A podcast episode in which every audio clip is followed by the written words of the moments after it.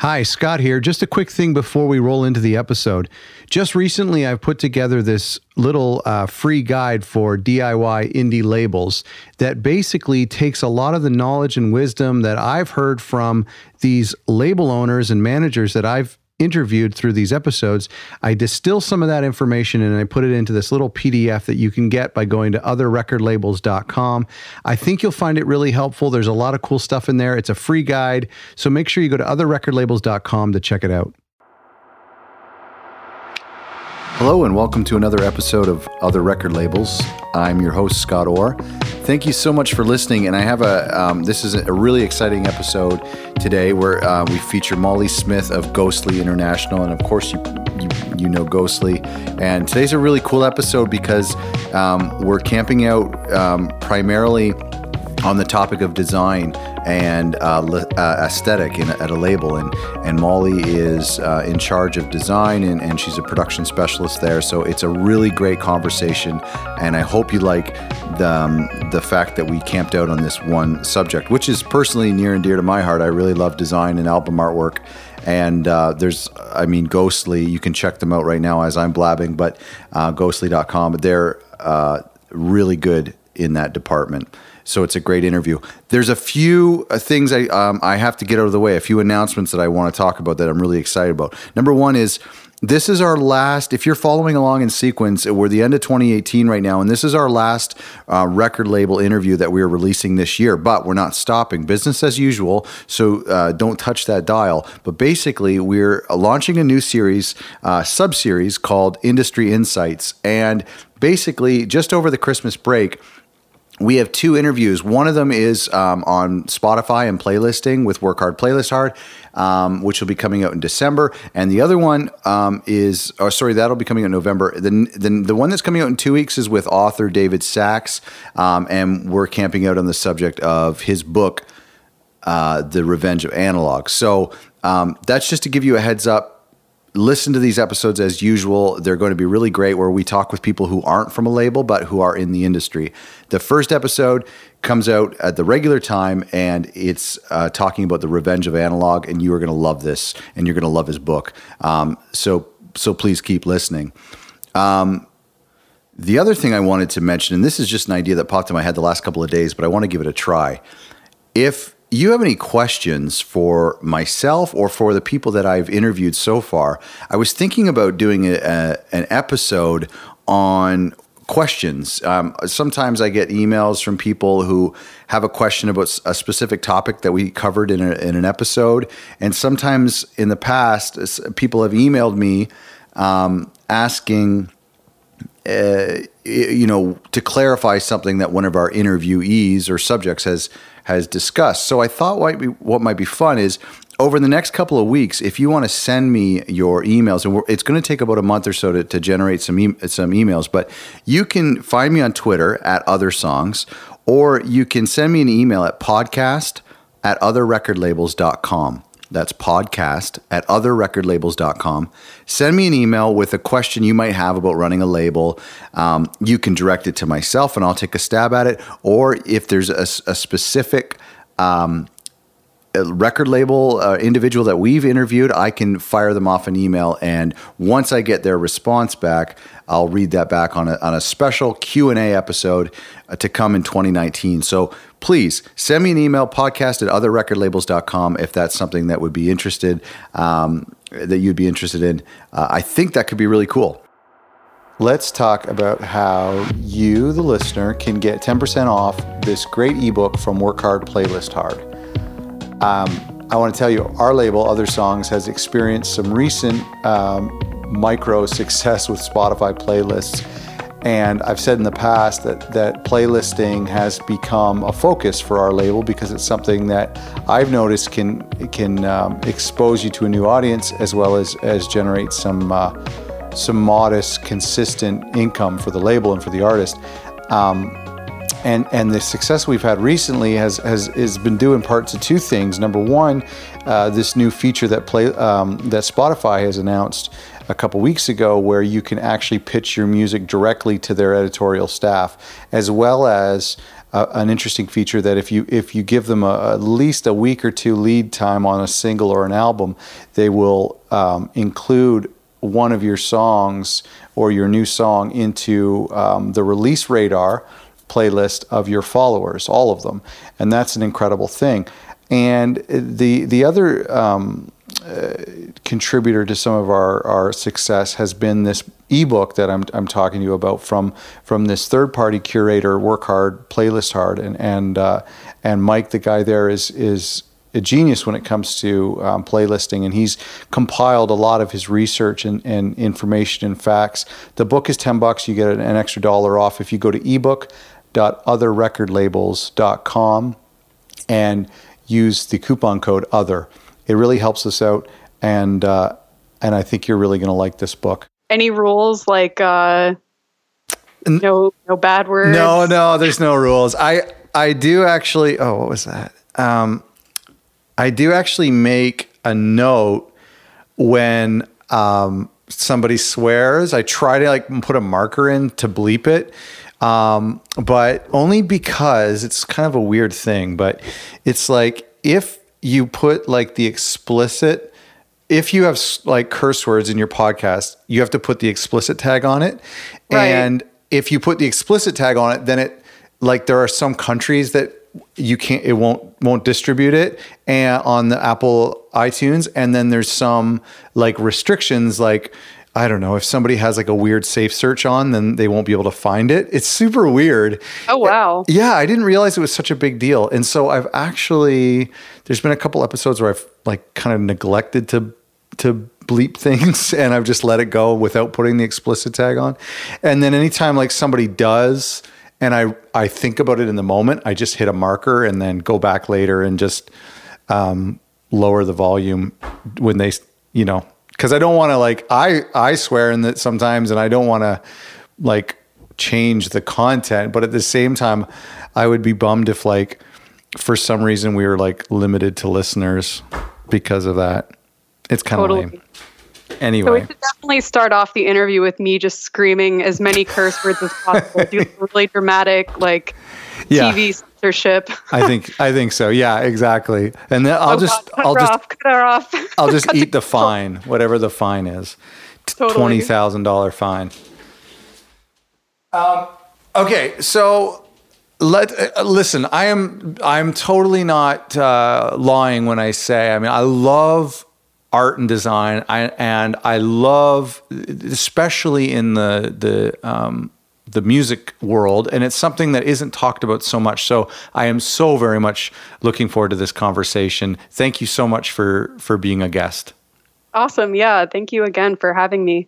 So, I'm talking uh, with Molly Smith from Ghostly, and Ghostly is just one of these um, badass record labels that make other record labels feel lame. Like, you know I mean? Is that true? Like, I was just like going through their website today. I was like, ah, oh, damn it, this looks so good. it's definitely not our what our aim is. I don't think. yeah, I'm sure. I'm sure. Cool that we fair. come across that way. we'll take it.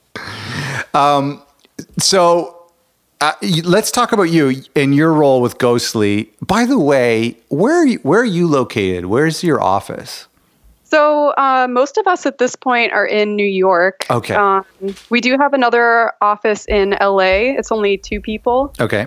Um, but most of us are in New York at this point. We're still in the Ann Arbor, Detroit area in spirit, but okay. we don't have a physical office there anymore. So yeah. I'm in New York. Right. Okay. Yeah.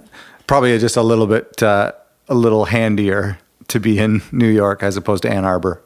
Yeah, it's just closer to a lot of things. Yeah. Um, it, it's just it makes sense. It's really easy to go out every night of the week if you want to and see music right. or you know see shows. Um, Detroit is awesome too. It just so happens that all of us kind of wound up over here. Right. Well, and I was a little bit confused because I think originally I had seen Brooklyn or New York on on something, and then as I was doing a bit of research, I saw Ann Arbor, and I was like, "What?" And then there's like a logo that's kind of you know Michigan related, and um, so I was a bit confused.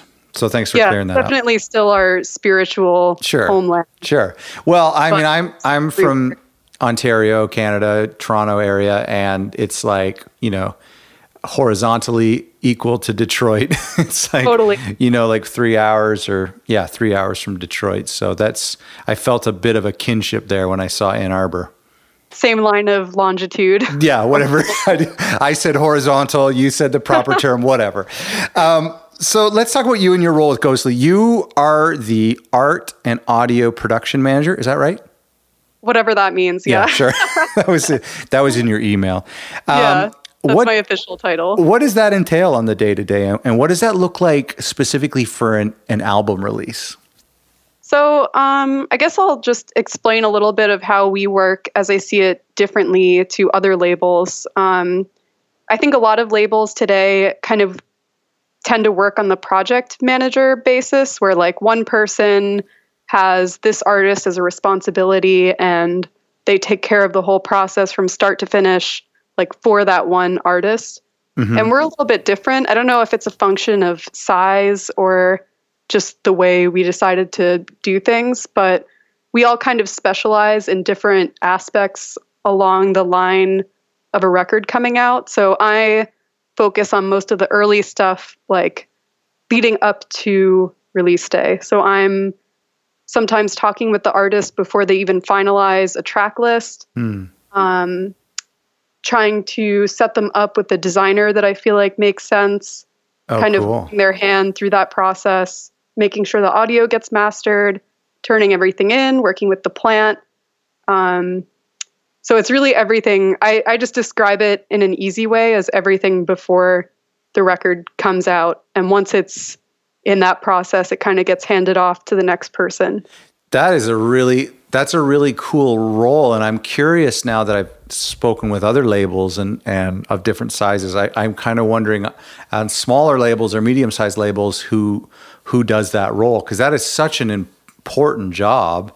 That I mean, that's got to be kind of stressful too.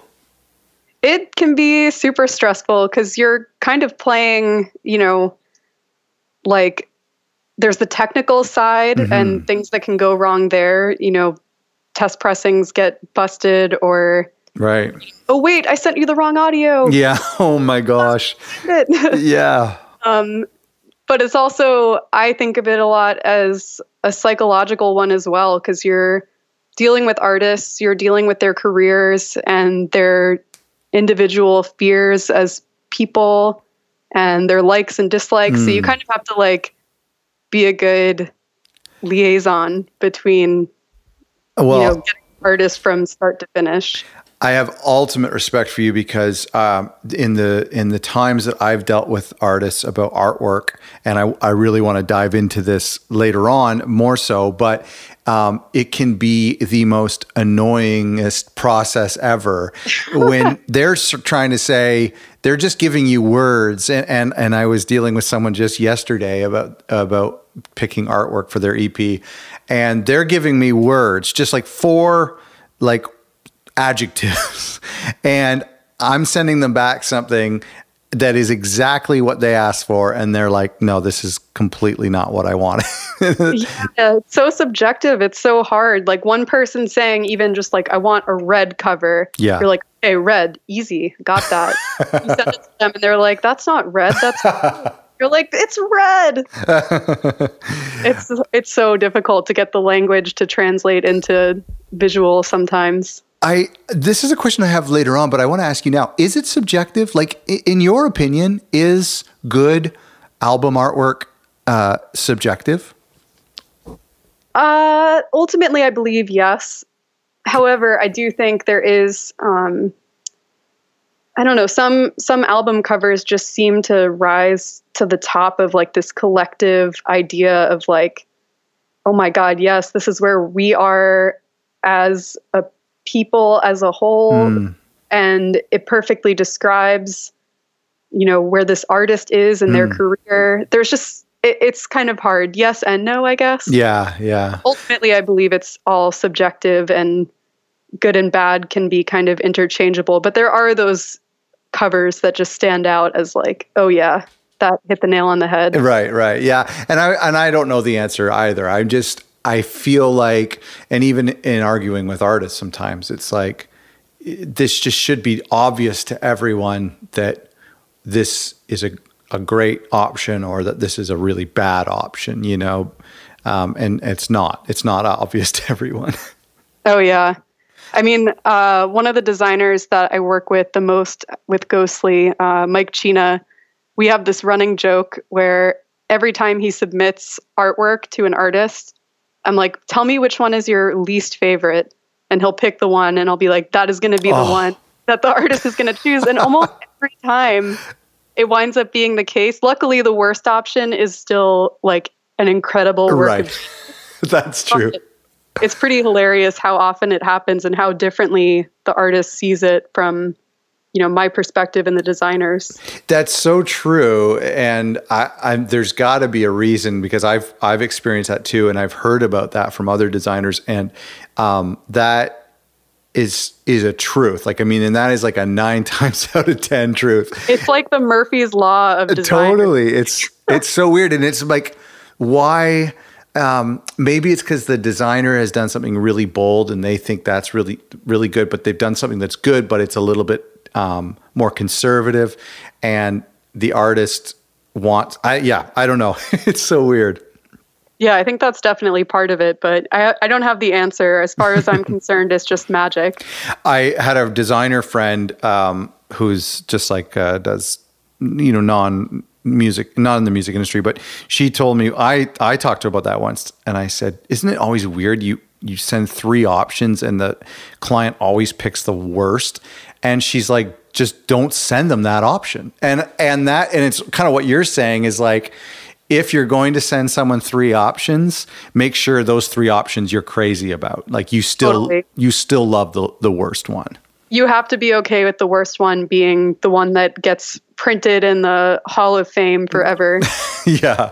And that's the thing with artwork too, is it's like it's there forever. I mean, some albums get reissued and they, they get new artwork, but like it's there forever. yeah, I mean, especially in today's world where everything is, you know, on a computer. Like in the past, I'm sure it was easy to kind of be like, hmm, that one cover was a bit of a glitch. When we reprint it and go really wide with this, let's just kind of forget that that ever happened. Yeah. But now, you know, you're stuck with it forever. Yeah. It lives forever in the Google search. Who has uh, final veto on an album artwork? Uh, um, is there generally like an easy consensus on choosing album artwork? Um, uh, how often is it is it contentious?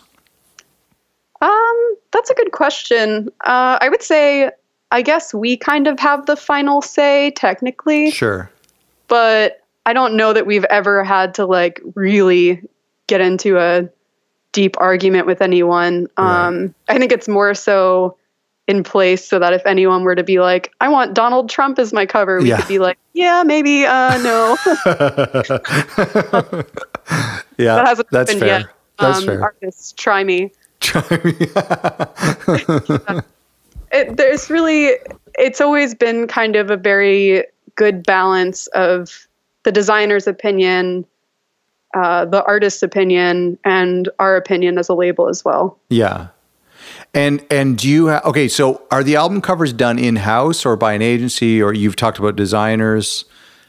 So we kind of work with designers similar to how we work with you know the musical artists on our label we have a whole roster that we kind of oh wow tap you know depending on what the project is it's never been all one person wow. Um, hopefully it never will be sure, like that. yeah. It really you know it adds some variety and some different perspectives that are much needed.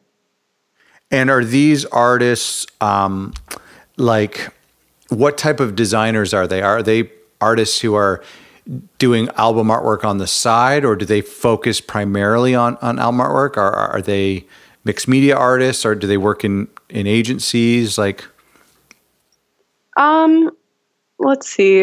Um, I mean, it's kind of all across the board. We've got some artists, um, like Mike Cina has done probably half of our covers, if not wow. more. He's done a ton of work with us. Um, but he does lots of work on the side for, you know, a whole host of clients. So he's not just like relying, he's not like calling me every day, like, what's the next album cover? Yeah, yeah. He's super busy on his own, but he's definitely extremely well versed in doing covers for us as well as for other people. And then uh, there's other people like Shawna X, who is a digital artist, um, who I think the only album covers she's ever done are for us. So she's not someone who oh, interesting. does this every day, but you know, she makes sense for the stuff that we do as well. And then uh, let's see, who are some other recent ones? Um,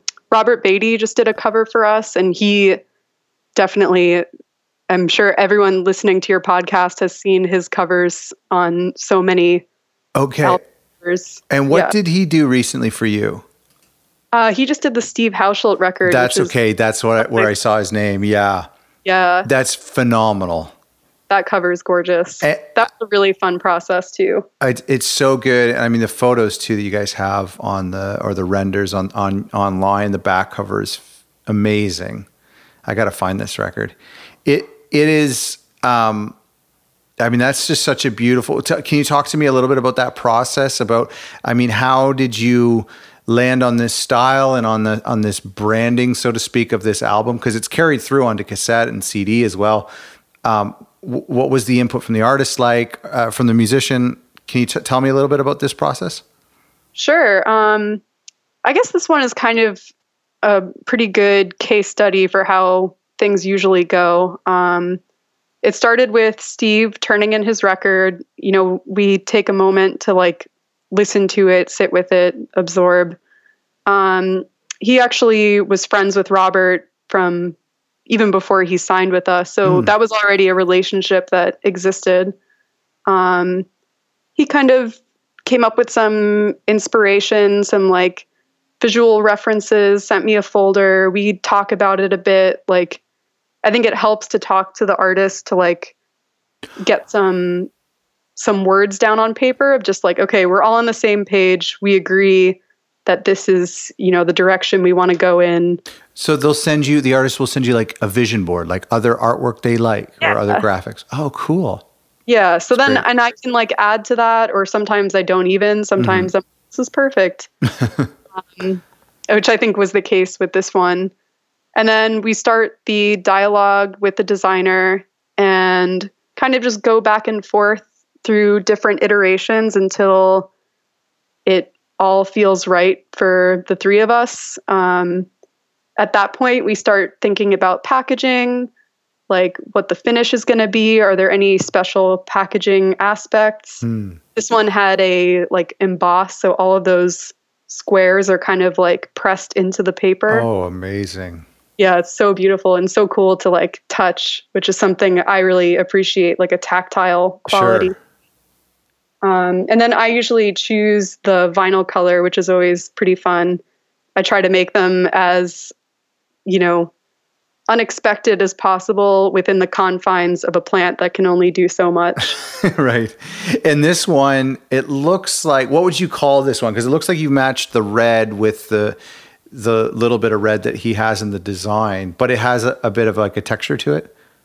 Yeah, it's a it's a new-ish effect for vinyl called clouded.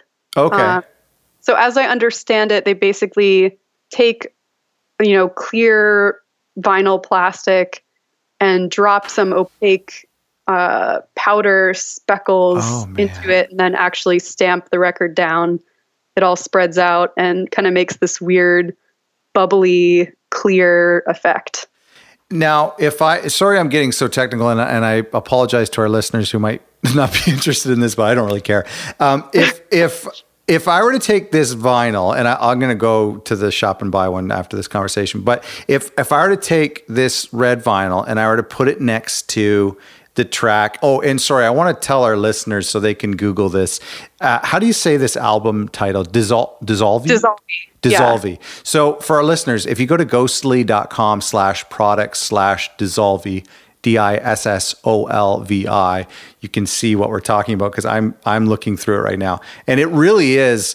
Uh, this is one of these tracks, uh, one of these album artworks that that came across my feed from following you guys or or um, a blog or whatever, and I was like, I have to hear this record because it, it, the artwork is so good. Even if the record isn't good, I don't care. Like the artwork is so good.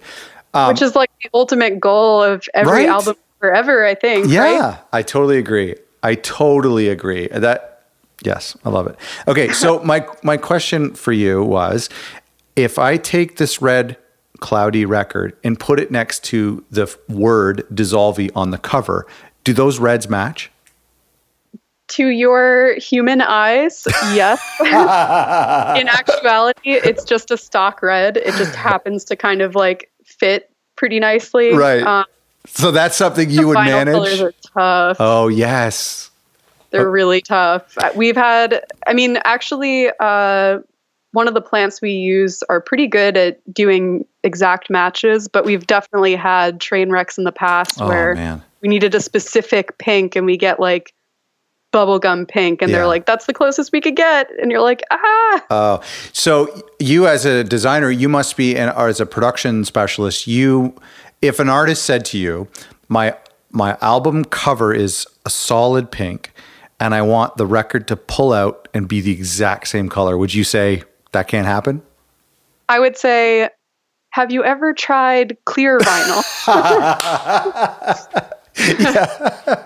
yeah. It's a much better way to go than being even just like a fragment off is just so noticeable, totally. you know.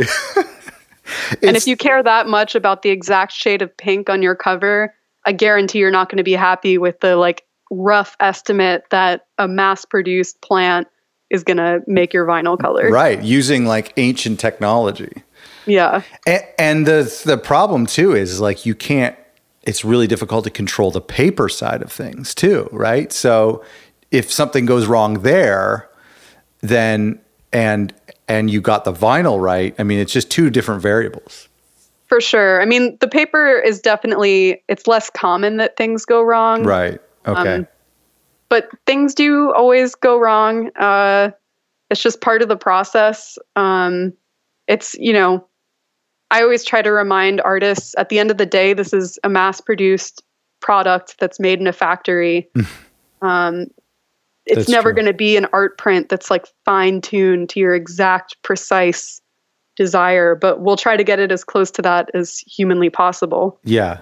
It it must be so you're are you getting a sample of the of the vinyl color before you print thousands of them? No, we just uh, we just dive into the abyss and, and you just op- open a, a crate, a box of these, and oh, it's a whole ritual in the office. We get a box. I like carry them into the back. It's very like somber and quiet. I like slowly open it, look at it. I have to have like my time to like look it over, look for any typos. Oh my gosh! And then I can be like, all right, I'll show the rest of the office. Yeah. And I mean, I, I am not in your position. The most I've ever like I've only had this. I've only done it. I've done vinyl twice, um, and and only once was it on my dime. And and but most of the time it's just 50 like CDRs. So like if anything goes wrong, it's a loss of a hundred dollars. But this is like you're losing six months and thousands of dollars. Yeah, it can be really scary, especially I mean, timelines are so crazy for making vinyl at, you know, the right. current state of things that yeah, if there's a mistake, you kind of just have to roll with it and that can be hard to swallow for some people, but luckily most of our artists are pretty chill and understand the process. I, I can't think of any recent huge problems, which is a good thing. Right. Um, so but yeah, you kind of just have to roll with it. Oh my gosh, I don't envy you there. Um, so, but this turned out so great. So that's congratulations. It's such a gorgeous project.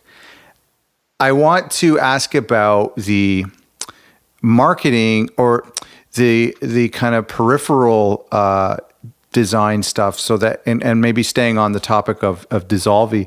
Um, looking at the singles, they all matched the artwork, but they had their own artwork. And the cassette has a completely unique uh, cover, although taken from the, the main thing. Um, how often is that something that you strive for where you can take the album art and and manipulate it into um, t-shirts or social media graphics, etc.? So it's really dependent on the design ultimately. Um, this one was great because it's you know a bunch of black and white images mm. just kind of floating in white, super easy to right manipulate and use for banners or you know break out into little sections depending on the size of the media. Um, it's obviously a lot tougher with you know photographs right. and things that. But more and more as we do like Spotify singles where you know Spotify pages are getting to be more important for artists and mm. a lot of our artists are looking at their pages and being like hmm like I don't really like how you know if you use the album cover as all of the singles it tends to like clog up your page with the same image over and over so True. We try to think about like okay well let's make a little single cover that still visually can signal, you know, oh, it's a part of this bigger whole, mm. but I'm not looking at the same image, you know, five times throughout a campaign. That's interesting. And so how far back do you plan for that? I mean, what you know, what if somebody says I want to I want to use a photograph for my artwork, but then in your mind you're thinking, well, how do I do four different versions of that? Yeah, it's it just requires for me kind of just staring at a blank wall for a minute and being like, aha, I figured out a way to make it work. um, one example of that, not a photo, but um, the cover of Mary Lattimore's most recent record, oh, yeah. Uh, Hundreds of Days. That was a painting by this artist, Becky Suss. It's a beautiful painting. Um, but that wasn't one that I could, it's not like I can go in and change the colors of that cover to make single artwork. You know, that's also touching somebody's like totally. beautiful oil painting. So of course I'm going to do that. But I think for the singles on that one, we wound up using the back artwork and slightly tweaking that, or you know, changing the colors slightly to make it still exist in that world, but you know, also be able to edit the text on it and right make it appear different. Right. Yeah, I remember that one. I remember that one coming up in my feed. That was like uh, last year, I think, or I can't remember when that was, but that um, was earlier this year. Oh, Feels earlier like this year. Oh, okay. Yeah, same it's thing. almost last year. yeah. um, yeah. No, that's amazing. And I, and I'm going through, um, I'm going through this site and and I'm not even getting into the products, which I, I do want to talk about a little bit. But um, do you think that there ha- has to be, um, and, and I think this is a question I have later on, but do you think it's good for a label to have like a switching to a to- the topic of the label, but do you think it's good for the label to have like a cohesive look or image that that somebody might be able to say, "Hey, I think that's from Ghostly"? Do you think that matters? I don't. It's so hard to tell because like it just depends on really what your label is going for. I think probably most labels have almost a you know an anti that sentiment of like yeah. you know we're a bunch of different artists. Like it should all look different. Who cares about unity? Um and i actually don't think our covers really have that much unity with each other. I mean some do. You can tell that it's the same artist. You're right. No you're right. but it is pretty varied but maybe they have this like ephemeral ghostly ness to them. right. What that is is hard to describe, but um well, I think I yeah, I think on your website, I guess I'm feeling like because the products are sort of displayed similarly and they're they have like this similar grayish background, it feels more connected than if I were to just to see them all in like an iTunes library or something. Right. I think the decision behind that was to break up the hierarchy, you know, like that no record, they're all kind of made in the same way. It's all a vinyl record. So, like, let's display them all in the same fashion so that their differences kind of pop out at you. Right. Yeah. No, I, I think that's so cool. Um, it's okay. So, let me, um,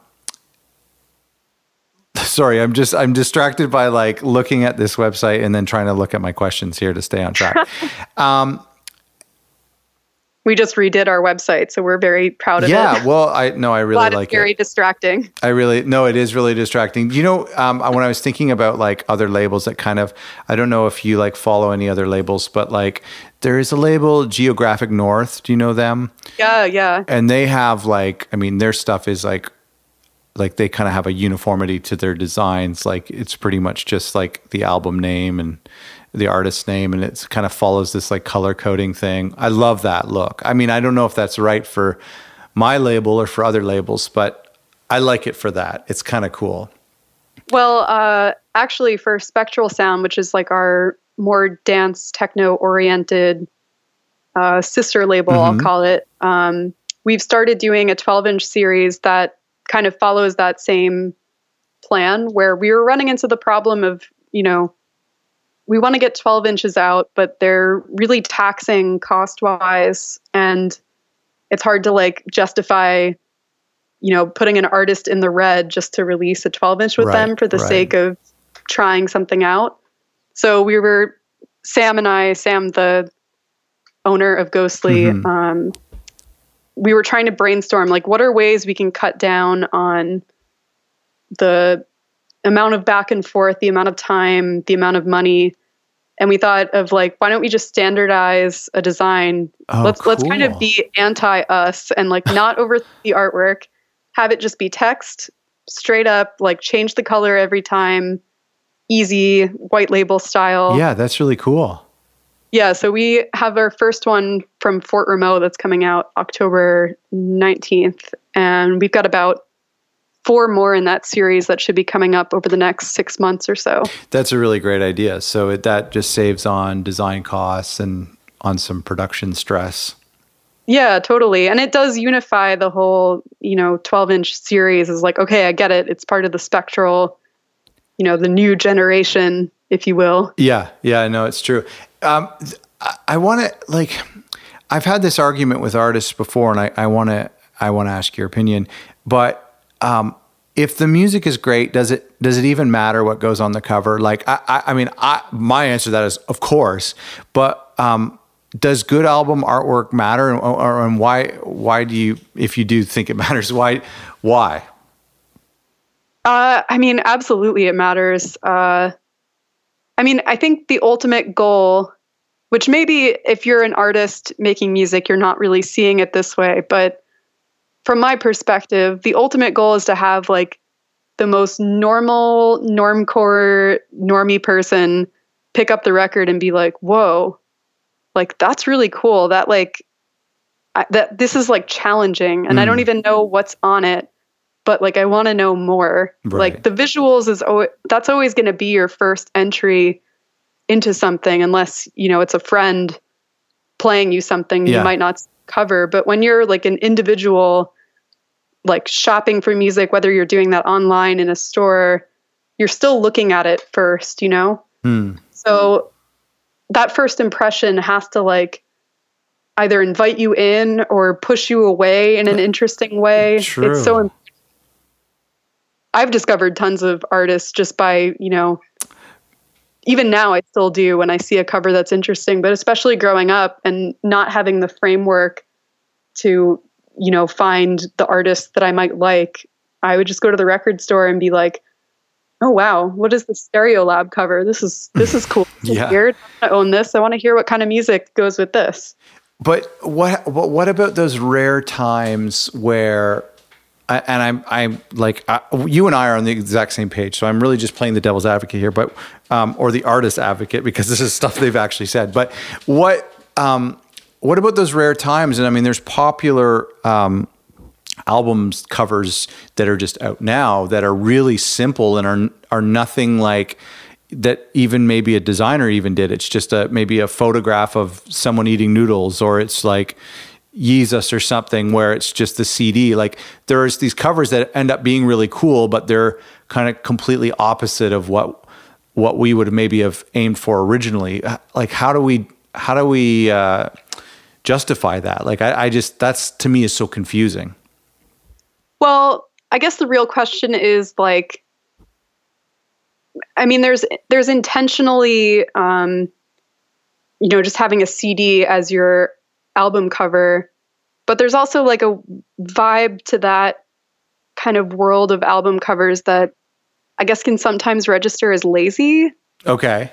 Is that what you're maybe getting at? That it's like like so low effort. It's like, you know, I don't even care. I'm just, you know, putting a Sharpie on this and releasing it. But that but that ends up being appealing to some people. That's kind of my point is that it is lazy and that there's some of these artwork that it's just a, a, a like a low like a simple photo of someone, but it ends up being sort of iconic in in society. Yeah, I guess that stuff is hard to predict, but you know, even I guess even that kind of artwork is saying something about the contents of what you're going to hear. Yeah, no, that's true. It, what I, I, this is a big question, but what's your what's your favorite album uh, cover? And and and maybe I and I don't maybe I should ask of all time. Tell me of all time. You can give me three or four, but like, um, and I won't ask you what your favorite is on Ghostly because I don't know if that's appropriate. But what's your favorite album cover? Well, my favorite one on Ghostly is easy. All of them. They're all my babies. good, but good uh, oh man, really tough question. Uh, I guess I, I kind of thought about this in advance a little bit because it is a hard. It's like one of those questions that someone asks you at a party, and you're like, "Oh man, I have so many answers to that, and yet I have no answers." yeah, that's right. So I was like, I better actually have some answers to this question.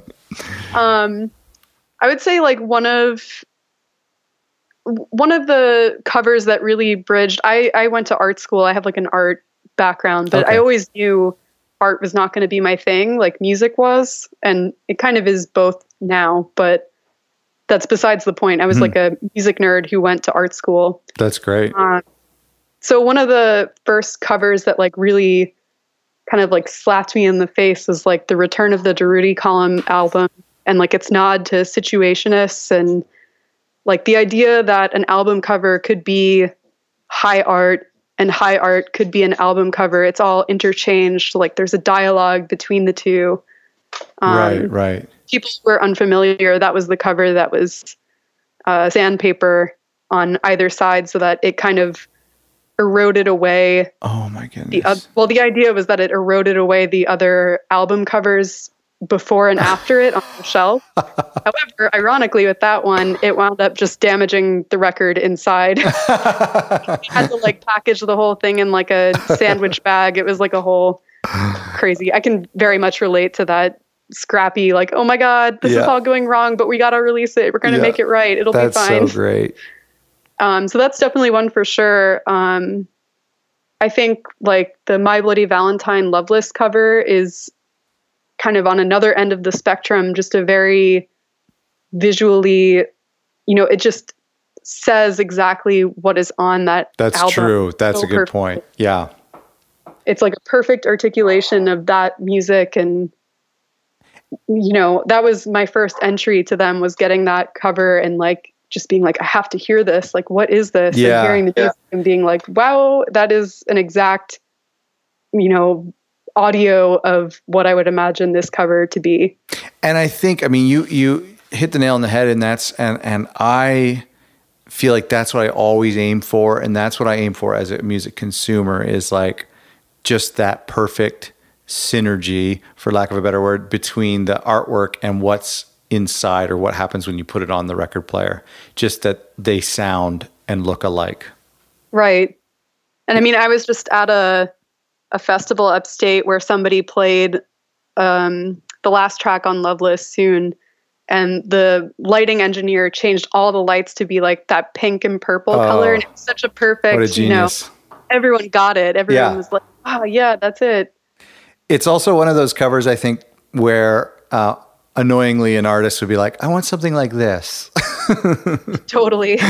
yeah, I'm sure. I, like everything that was derived off of it, I probably hate. right. Yeah, it's true. that cover as its own statement was so beautiful. Yeah. Yeah, no, that's interesting. So yeah, those are two like different approaches where like the cover by itself can just be an art object and have a place in art history.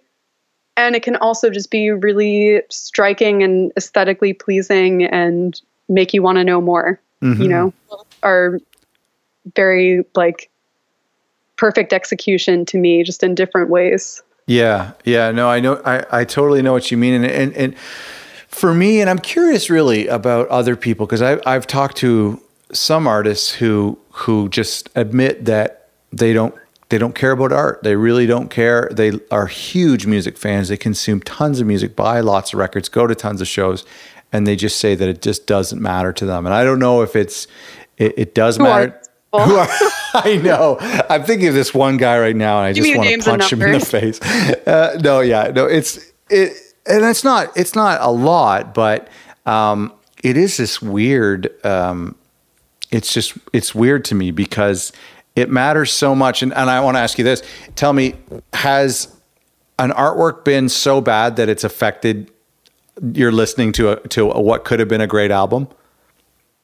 Um, I mean, definitely for me personally, I won't name any names, but there's there's a few records that I've listened to that I just like stare at that cover art with hate, and I'm just like, why? Why would you pick that to be your cover? Like, you could have been so much more.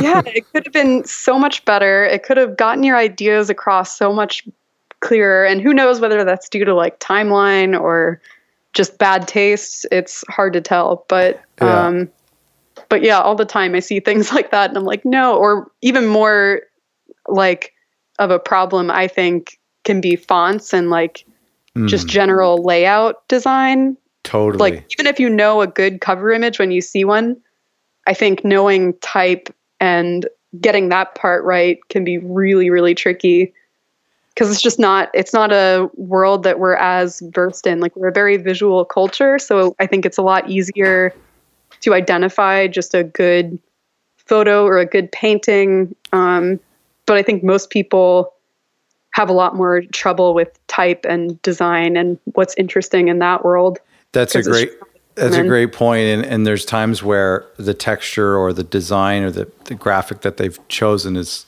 is good.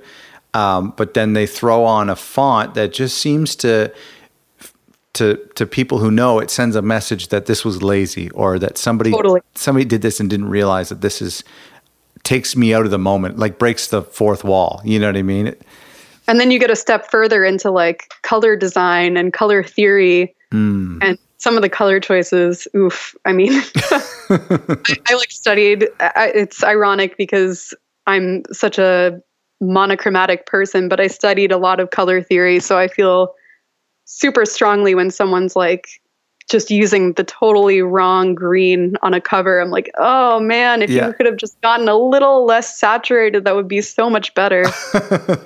but I understand most people aren't really thinking about things that way and are just like, it's green. I love green. yeah, yeah. Fine.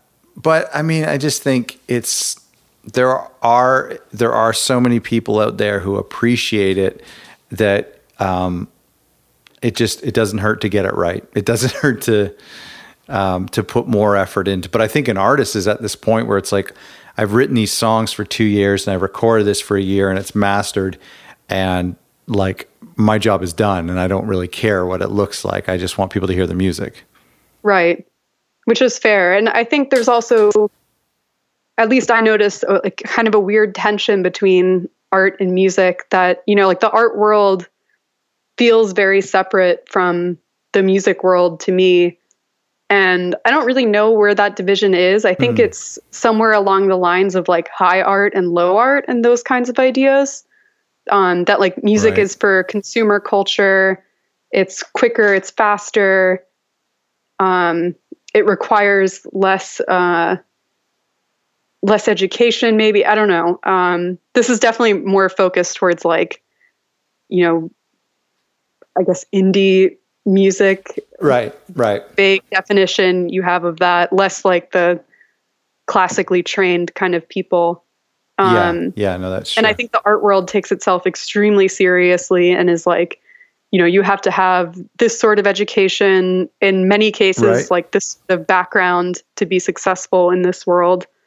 And I feel like they they butt heads in a way that I don't totally understand because really like those are the two senses like seeing and hearing that are really hard to disconnect from. It's like the most immediate, you know, like smell, touch, those are more hmm mm-hmm. sides, mm-hmm. visual and hearing is so closely knit and so important to us that they play so nicely together. They should at least. That's such a great point. I think that what that makes me think of is that moment of sitting on the couch with a vinyl in hand that and you you know you're listening to the music and the the the the artwork the 12 inch artwork is just like this pop out of the speakers extension of the music and if you're lucky it's embossed and you can rub it but yeah it's just such a such a beautiful moment and it pains me when I'm listening to a record.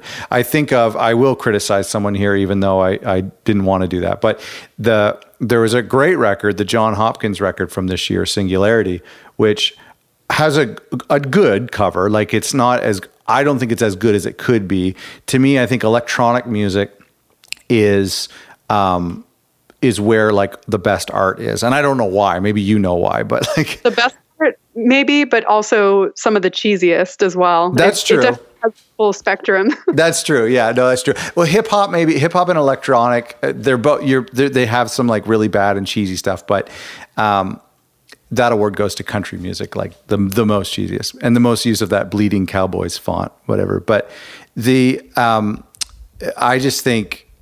I just think that this album that I'm, I'm criticizing, it just had such a so much potential and it's just like kind of a, I think like a sunset or whatever. But um, I just felt like it could have been something a little bit closer to that Steve Hauschildt kind of artwork. Yeah, that one. I mean, it's it's so hard to set the bar with that record cover. So good. but yeah, every cover should just look like that. It should. That would just make things a lot easier. Um, based on ghostly.com, which is a new website, looks great. Art and aesthetic seems important to you guys, uh, more so than the average label. What is the label's like uh, official uh, vision um, for design and, and aesthetic?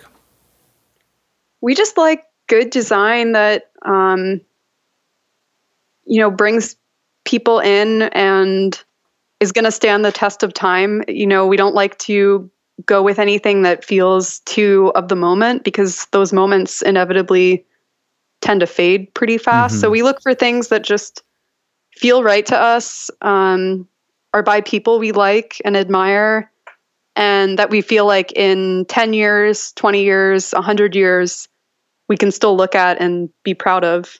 Well, not us, because I don't think I'll be here in 100 years. you never know. I don't know. But uh, uh, we just want to be like timelessly good. Do you, uh, this is something I'm, you, I don't know how long you've, you've been with Ghostly, and, and I, I, do have a few more questions about you and, and your role here. But um, do, do, you look back five years later and, and say, I still love that artwork? Absolutely. Yeah. I mean, I mostly look back and I'm like, wow, I can't believe that was five years ago because that feels like yesterday, yeah. you know? Um, but yeah, absolutely. I, I look back at a lot of those things and I'm really proud of the covers we've done over the years. How did you come to Ghostly? Um, so funny story, almost to the day, eight years ago. Wow. I I used to have a radio show and had Matthew Dear on my show. Okay. And someone uh, somehow missed the part of the memo that the studio was extremely small and the entire ghostly crew came along with matthew dear and his band his like sound engineer the, whole, the whole team it was like a never ending like clown car of people trying to fit inside the tiny station um and I was 20 years old at the time and like super like, whoa, this is crazy. um, and then I guess a few months, it feels like years later, but it was really only a few months later. I wound up applying for an internship, um, actually working at the store, not even at the label itself, okay. our online store, not physical space. Um, and I wound up getting the internship, spoiler alert. And it just kind of naturally, they kind of picked me out of that and were like, "You're not really a retail person. You're you're a label person, aren't you?" And I was like, "Yes, yes, I am." So um, from there, I just started assisting with the label and went full time pretty quickly after that. Um, was still finishing up school at the time and actually was the general manager of the station and also putting together a thesis show. It was like a very oh, crazy wow. year of everything all at once, all the time. Um, but I've been with Ghostly ever since. So that's amazing. Coming up on my eight year anniversary soon. And so, how what was the process like moving into this role of uh, of the, the design and production? It was pretty natural, actually. Um, Jeff Owens, who is the label manager who handles like all of the big label processes, mm-hmm. um, he was basically doing my role as well as his current role.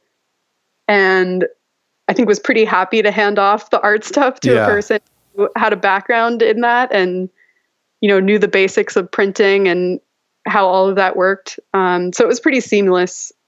Like I just kind of kept getting hungry for more responsibility in that role, and luckily everyone at Ghostly was happy to keep feeding that hunger.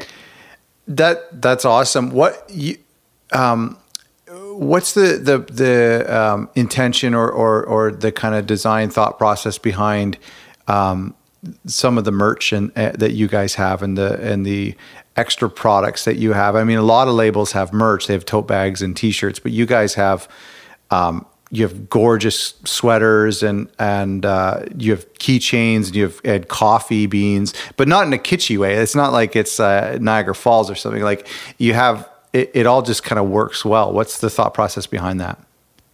So I think a lot of our reasoning for making those things grows out of this idea that we have that, you know, what really is an album cover? Like, is an album cover a 3000 by 3000 pixel square on your screen? Is it, you know, the record that you hold in your hand? Is it the CD that's in your car? Hmm. Um, all of those things, yes, are album covers, but what about a sculpture on your shelf? Uh, what about, you know, a photograph that was given to you by the like all of mm, these things can interesting effectively be symbolic of an album. So even though a you know bag of coffee beans doesn't have a musical component, there's still this feeling of like, but it's also a ghostly release.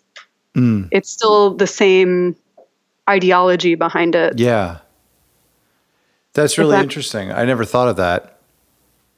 Yeah, like uh, for example, um, Matthew Dear's Black City, we did a totem that came with it, that came with the download of the album, but it was this kind of monolithic black city brutalist looking thing that was, you know, handheld size, can fit on your shelf, with the idea that like in the future you're going to point to that and objects like it and be like, "Oh, this is my record collection." Yeah. You know, it might it might not be that square paper with vinyl inside.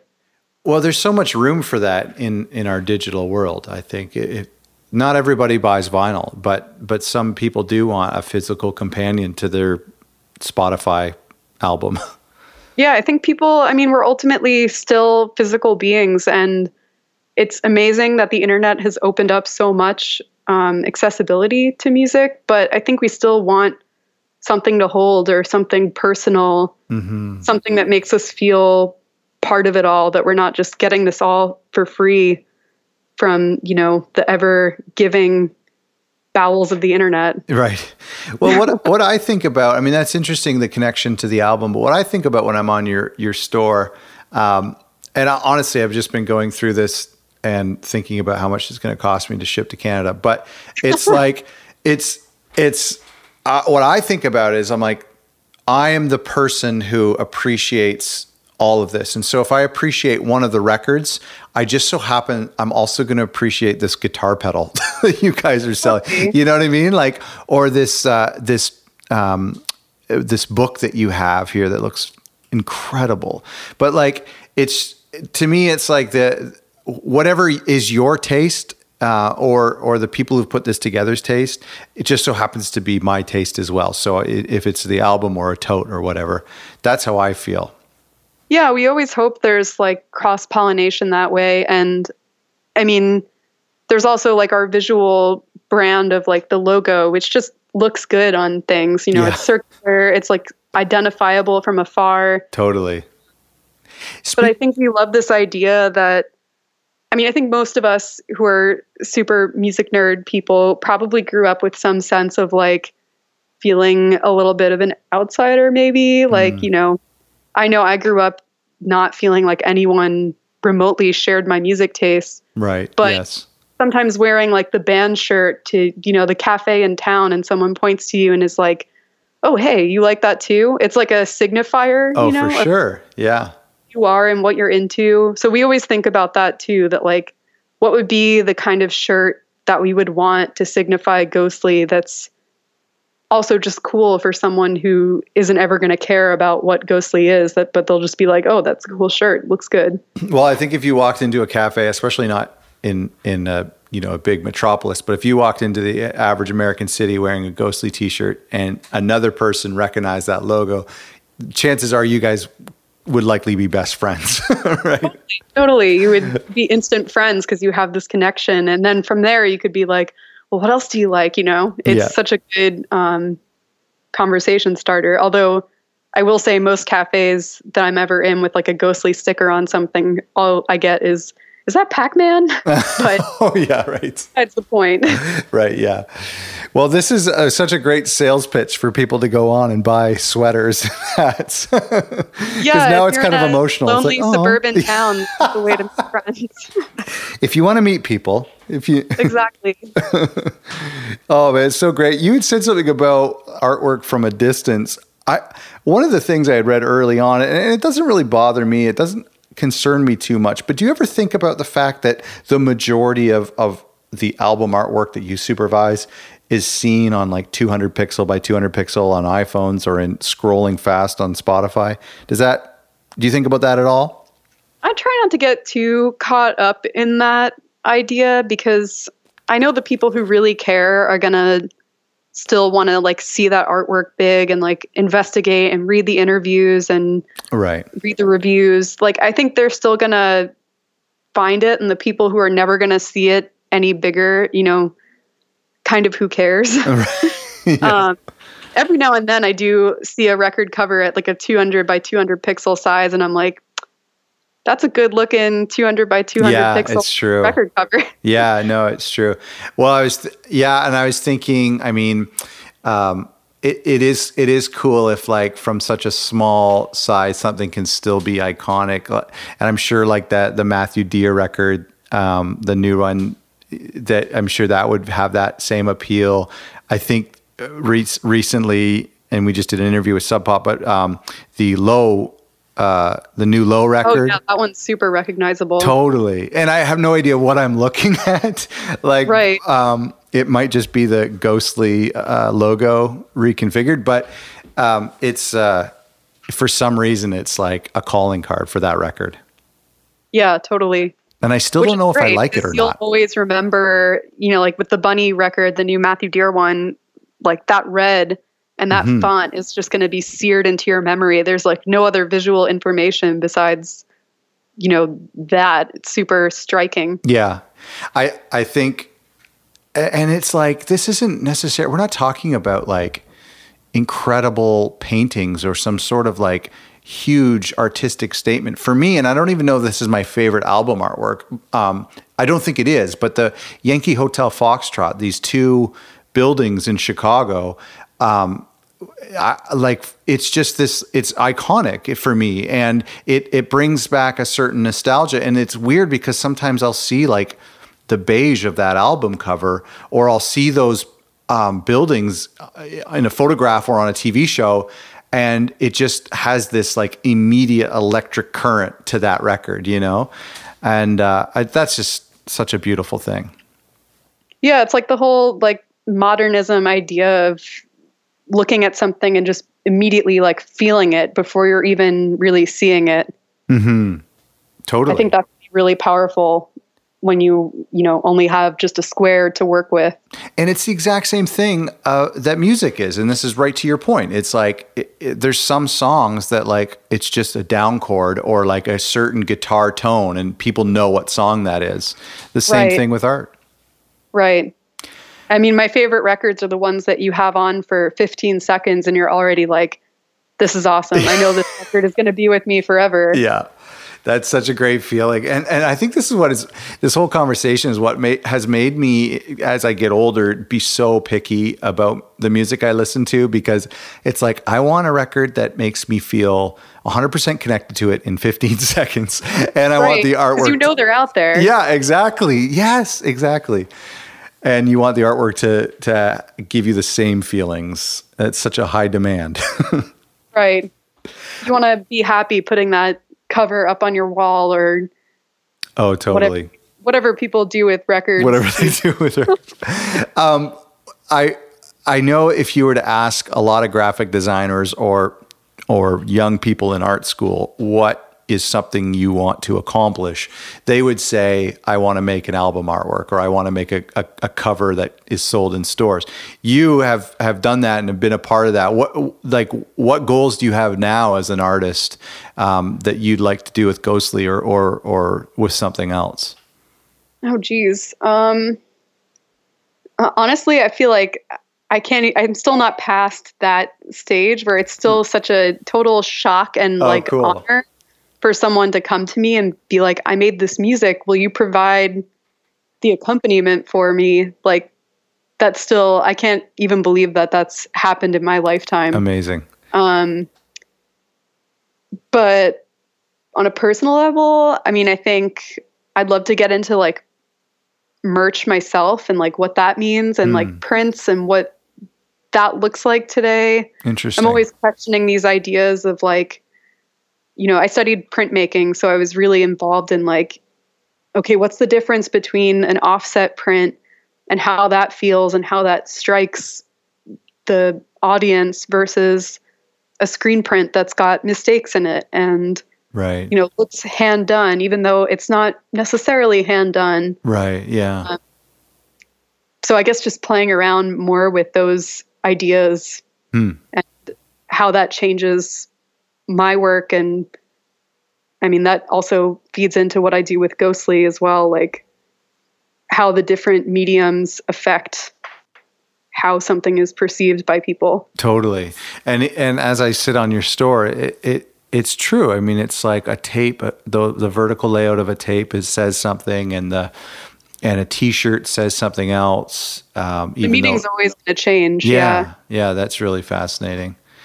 I I could you know, we didn't really even talk about the label, and I apologize to the owners of the label, but this has just been. I mean, people know Ghostly, and and um, I, will I'll praise them until I die, uh, or and or until they say something terrible and um, what, but you know what I mean. It's it's. Um, Don't worry, all good all the time.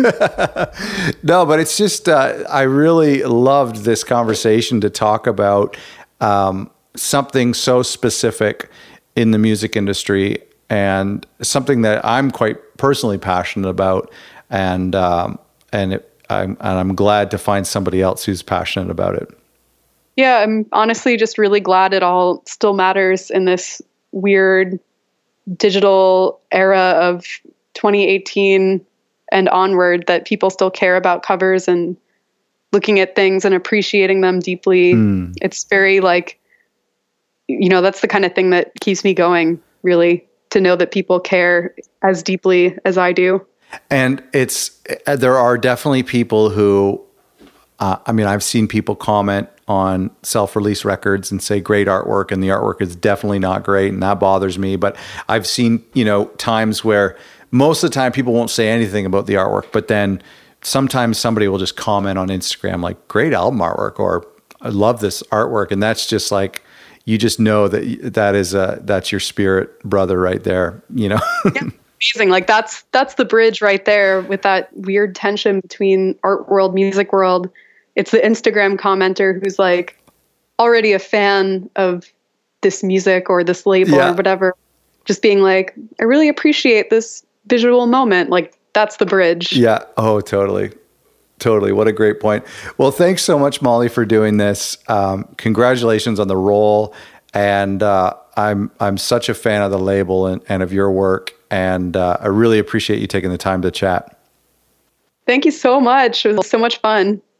And thank you at home for listening, the charming, beautiful listener that you are.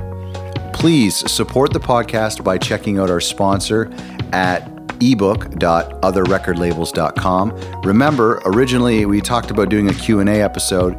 That could be really cool. So if you have any questions for me or anybody that we've interviewed thus far, send the questions to podcast at otherrecordlabels.com. That would be awesome. Check out Ghostly International at ghostly.com and make sure you pick up a record by them uh, in the next coming weeks. Do it for Christmas. That'd be great. We'll see you in a little while with some new podcasts coming. Thank you.